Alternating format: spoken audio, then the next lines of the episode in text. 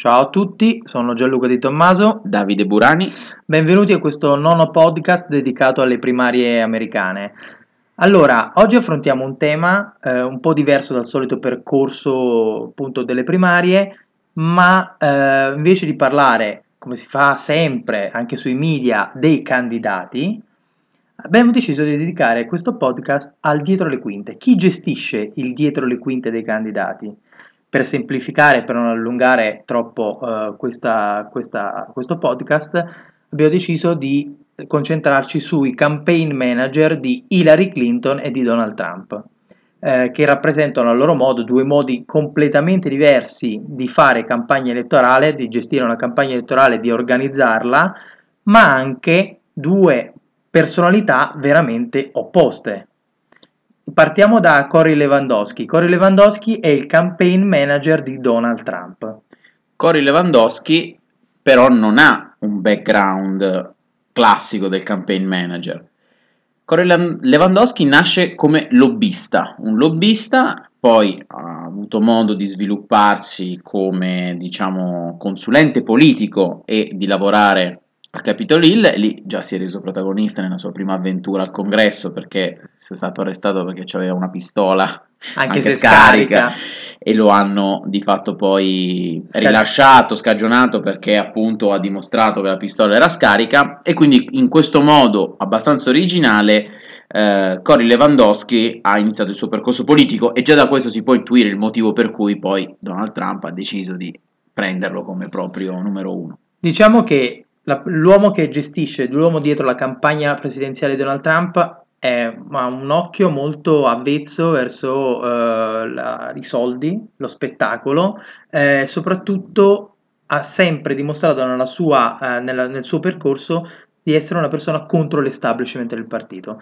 perché ha lavorato per il partito fino al 2001, eh, appunto a Washington, ma poi si è reso conto che le cose non funzionavano bene in quell'establishment o comunque non, piace, non, gli, piacevano, non gli, piacevano, Diciamo che no, è una persona che non nasce da una famiglia benestante, eh, nasce appunto in, a Lowell, Massachusetts, cresce lì, eh, si laurea alla filiale, come dire, insomma, alla succursale della, dell'University of Massachusetts e, ehm, in seguito si trasferisce appunto a Washington per lavorare a Capitol Hill, come dicevi tu poc'anzi. Eh, lì prende un, masters, un master eh, in scienze politiche all'American University e, eh, e, inizia a lavorare per alcuni anni come eh, direttore eh, politico mh, per la parte legislativa per il Nord-Est, per il, il comitato repubblicano di base a Washington ma poi decide nel 2001 di lasciare, anzi credo nel 2002, di lasciare e di eh, andare in, in, New Hampshire. Perché Davide? Perché in New Hampshire eh, si stava sviluppando eh, la campagna di Bob Smith, senatore eh, repubblicano che cercava la rielezione eh, nel, nel turno del 2002 e eh, Bob Smith eh, reclutò Cory Lewandowski come suo campaign manager. Bob Smith non era propriamente in linea con l'establishment repubblicano. Hai usato un eufemismo, diciamo, Ovviamente però non andiamo sì. nel dettaglio. E infatti quelle elezioni le perse, però fu, quella fu la vera prima esperienza di campagna contro l'establishment di Cory Lewandowski che di fatto si bruciò completamente i ponti eh, nei confronti del Partito Repubblicano. Assolutamente. In seguito ha, uh, è diventato un vero e proprio lobbista, e l'ho fatto per, uh, per, diverse società, associazioni. Siamo, la prima è la New England Seafood Producers Association. In seguito è andato alla Schwartz Communication, che è una società di lobbying che ha sede in Massachusetts, e poi è stato reclutato dai temibilissimi fratelli Koch nel loro, di fatto, nella loro associazione, che poi di fatto è, una, è uno strumento di lobbying che si chiama American for, Americans for Prosperity. Questo nel 2008. 2008. Eh, qui eh, la, grazie al lavoro in questa associazione, eh, Core Lewandowski riesce a, a stabilizzarsi, a creare in modo molto forte la sua rete di contatti eh, in New Hampshire. Il New Hampshire diventa la nuova base vera e propria del potere di Corey Lewandowski perché qui anche tramite l'Americans for Prosperity riesce, finanzia diversi candidati locali, eh, fa favori comunque nel, in tutto nel, nel, New Hampshire e diventa una vera e propria anche spina nel fianco per l'establishment perché guadagna tantissimo potere in uno stato decisivo in una campagna per le primarie eh, o comunque piuttosto importante. Eh, nell'aprile 2014, ad un evento appunto organizzato dall'American for Prosperity, avviene il fatidico incontro con Donald Trump. Nei mesi successivi, all'aprile 2014, i contatti tra i due sono proseguiti finché nel dicembre del 2014 c'è stato un incontro nella Trump Tower a Manhattan eh, in cui si è deciso che Corey Lewandowski avrebbe gestito la campagna elettorale di Donald Trump. Insomma, Donald Trump si è, si è cercato davvero una persona molto simile eh, a sé, eh, anche una persona che eh, una, è una, piuttosto aggressivo sia nei modi, ma anche nei modi in, in cui argomentare di poter trattare un problema anche se molte persone lo descrivono come uno che gli ostacoli normalmente tenta, tenta di evitarli. E non invece di superarli. Quello che si può notare veramente importante di Lewandowski è che è una persona profondamente ambiziosa, eh, che è stata in grado di reinventarsi più volte, perché di fatto passa da fare il consulente politico a fare il lobbista, a fare di nuovo il consulente politico per un'associazione come l'American Sport Prosperity, a fare il campaign manager, riuscendo No, a reinventarsi, sì. e questo è un altro, un altro punto molto eh, in comune, importante che ha in comune con Donald Trump, che da storico imprenditore ha sempre, sempre un po' quella, quell'indole del reinventarsi, di aprire nuovi business, eccetera.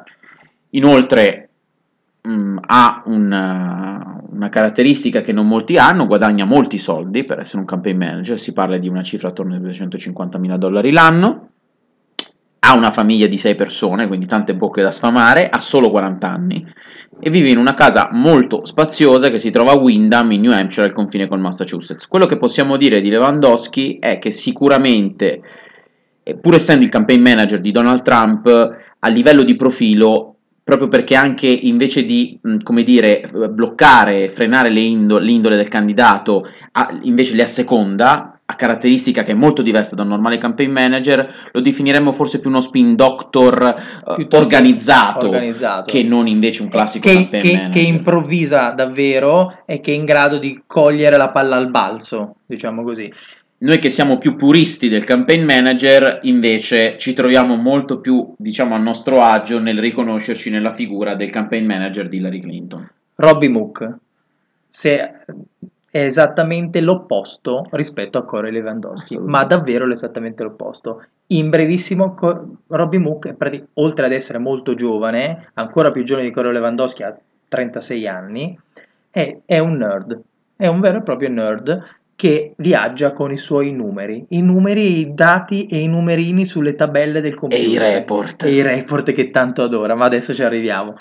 Voi pen- pen- pensate, ne, quando Robbie Mook aveva 12 anni, Bill Clinton giurava come presidente.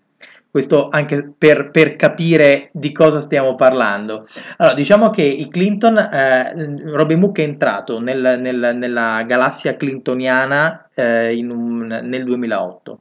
Gli è stato affidato eh, durante la campagna presidenziale del 2008 la gestione della campagna in Nevada e quella campagna, quella campagna lì eh, ha portato una vittoria di Hillary Clinton molto inattesa in Nevada contro un Barack Obama che invece si pensava potesse fare molto bene in Nevada anche a causa dell'elettorato ispanico eh, che ha sempre, sempre eh, votato verso... Abbiamo già analizzato poi Gianluca a eh, proposito, a proposito verso, se, verso Barack nei, Obama. nei podcast passati l'elettorato ispanico. Ma l'impostazione della campagna del 2008 dice molto di Robby Mook, Davide. L'impostazione della campagna del 2008 di Robby Mook è di fatto quella di una super organizzazione eh, basata su il suo playbook, il suo manuale nel quale spiega passo passo che cosa vuol dire fare una campagna elettorale. 175 pagine, insomma, non propriamente cosa, il manualetto più snello che uno si possa immaginare quando va a lavorare in una campagna elettorale. Però di fatto con questa campagna elettorale vincente, Robbie Mook ha creato a 28 anni un suo stile di campagna elettorale e è riuscito a creare anche il suo team, noto come oggi Mook Mafia. Questo già per dire un po'. no, fa anche, però fa anche capire quanto lui sia in grado, molto bravo a motivare il team, a trascinarlo e a portarselo dietro nel corso del tempo. E poi, soprattutto, con questo playbook nato in Nevada, ha condotto in maniera vincente campagne, sempre nel 2008, in Ohio, Indiana e Porto Rico per Hillary Clinton contro Barack Obama. Vincendole tutte. Vincendole tutte. Assolutamente. E ricordiamo, nel 2008 Obama c'è strage alle primarie. Assolutamente. No, il, il, diciamo, il, l'idea di, di, lo sforzo di Mook non è riuscito a tenere il passo con eh, diciamo, l'uso da parte dei social media, di tutto ciò che si era sviluppato da parte di Obama nel 2008. È una campagna che ha tutta no, un, diciamo, un'impostazione forse simile, ma molto più strutturata che è riuscita ad andare molto più in profondità. Ha rivoluzionato. Ha rivoluzionato nel 2008 ha rivoluzionato i modi in cui fare una campagna assolutamente, elettorale. Assolutamente. L'idea, questa impostazione di campagna di Robin Mook è arrivata nel 2013. 2013 in cui eh, c'è eh, il voto per il governatore della Virginia, e si candida per i democratici Terry McAuliffe. Ora voi direte chi è Terry McAuliffe? In brevissimo è uno storico fundraiser dei Clinton, ma uno davvero dei più importanti, uno soprattutto dei migliori che riusciva a raccogliere milioni e milioni di dollari per i Clinton. Un grandissimo amico che partiva svantaggiato Molto e che a sorpresa una, io ricordo, vado a memoria di almeno una ventina di punti indietro. Mm, però decidono di prendere Robbie Mook come campaign manager, Robbie Mook applica il suo playbook e di fatto alla fine McAuliffe vince. Assolutamente. Robbie Mook viene descritto come una persona che è, è, contento quando è davanti al suo computer con i suoi dati e i suoi report. Sì. C'è un altro aneddoto divertentissimo sui report, Davide? Allora, lui di fatto nel suo schema eh, programma la giornata di tutti con, cane- con il, suo, il notebook che deve essere diviso in calendario, eventi e report. E se entro le 9 di sera non giunge il report da parte di tutti, si rischia il licenziamento. Si rischia il licenziamento. È incredibile. Perché poi Robby Mook assembla e di fatto poi eh, come dire, stila la strategia e ci sono aneddoti che parlano di un Robby Mook che arriva in ufficio alle 6 della mattina e va via alle 3 di notte. E un'altra, un'altra, un'altra, definizione molto interessante che abbiamo scovato qua e là è come un cavallo con i paraocchi, cioè lui va dritto per la sua strada, qualsiasi ostacolo che gli si pone davanti, al contrario di Corey Lewandowski più abituato a, a, diciamo, ad aggirare l'ostacolo, Robby Mook lo abbatte con, lo, con l'uso dei dati, con la strategia, ma lo abbatte e va avanti per la sua strada veramente come un cavallo con i paraocchi. È molto, molto, eh, molto interessante questa cosa, ma anche Robby Mook ha un, un mentore fondamentalmente che è Karen Hicks, che fu quella che gestì la campagna elettorale in New Hampshire di Howard Dean nel fu 2004 nel, nel 2004 assolutamente. Eh, per, per assumere un po' anche la figura e lo stile di campagna di eh, Robbie Mook ci affidiamo ad una definizione di, diciamo eh, di Marshall Gantz Marshall Gantz anche qui in due parole è, non solo insegna ad Harvard ma è anche lo storico storico diciamo ormai nel 2008 storico storico eh, creatore della campagna grassroots cioè quella dal basso vero e proprio, quella dei militanti, quella dei militanti attivi sui degli singoli attivisti, degli, degli attivisti, attivisti. degli attivisti sul territorio, che ha creato un modello anche di training per questi attivisti per la campagna del 2008 di Barack Obama, insomma non l'ultimo arrivato, ma lui spiega benissimo in una, in una frase che adesso proviamo un attimo a, a raccontare perché qual è l'importanza per una campagna elettorale e quali anche come sono importanti i dati. Lui dice che una campagna elettorale ha bisogno di mettere insieme una storia, una strategia e una struttura, ma soprattutto la narrazione di una campagna elettorale è l'insieme dei valori e dell'ispirazione che sono la base della campagna, ma per mettere insieme tutto questo sono necessari i dati, i dettagli, i numeri, perché questi numeri, questi dettagli, questi dati corrispondono agli elettori, alla gente. E solo in quel modo, solo conoscendo i numeri, imparando i numeri a memoria, analizzandoli nel miglior modo, si riesce a creare una strategia per andare a convincere e a creare consenso in quegli elettori. Ultime due cose su Robby Mook, due, se vogliamo, aneddoti. Il primo è che Robby Mook è un formidabile motivatore. Lui motiva, è il classico motivatore silenzioso. Il secondo è che pur passando tempo in questa campagna a discutere di contee e distretti con Bill Clinton, lui va avanti per la sua strada e per la sua tesi. Assolutamente. Come un cavallo con i paraocchi. Perfetto, direi come metafora. Grazie Davide. Grazie Gianluca. Alla prossima. Ciao. Ciao.